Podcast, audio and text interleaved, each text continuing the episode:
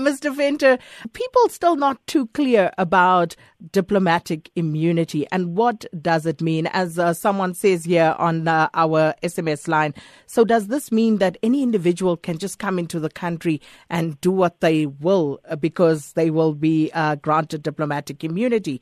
Is, does it mean that? And and who exactly qualifies? Um, are especially in the South African context, would you have spouses of heads of state also uh, receiving diplomatic immunity? Uh, I think diplomatic immunity is a very, very small um, group of people qualifying for it. Mostly your, your diplomats, your professional diplomats.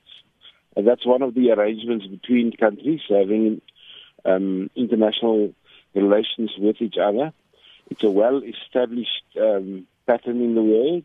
But it's a very, very small um, community. And then it is extended also to politicians on formal business um, between countries. And um, it has developed over time that if you have a formal visit uh, of a country, let's say the president, his spouse, and, and the whole group, they will receive from time to time diplomatic um, passports.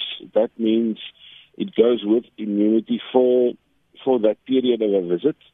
And that was why my sense last week when I spoke about this that Grace Mugabe would probably travel on a diplomatic passport.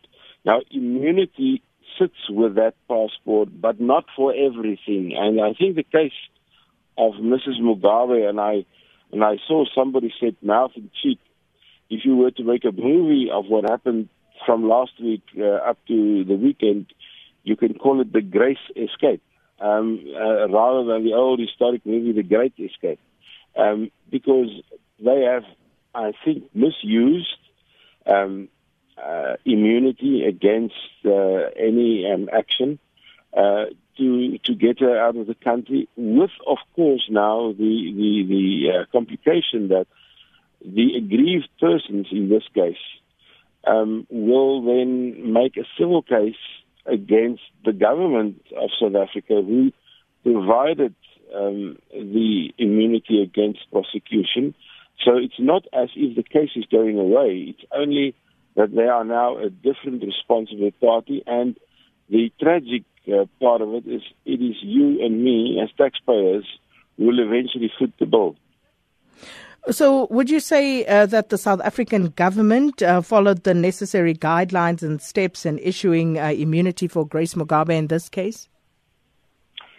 Well, the minister said she had to struggle with the decision, but I think the decision was actually made for them when an unrelated matter happened, and that is when the Zimbabweans started forcing our planes to sit on the airport and couldn't fly back to South Africa and a whole incident broke out between um, not allowing planes to take off due to all kinds of technical stuff, and that created the the the pressure situation where we had to get out, and there was no choice but to provide immunity to Grace and to go. And that was my view last week that there's no way that in the relationship between us and Zimbabwe uh, Grace Mugabe would um, in no way uh, end up in court. Well, we'll leave it there. Thanks so much, Theo Venter, political analyst at the Northwest University.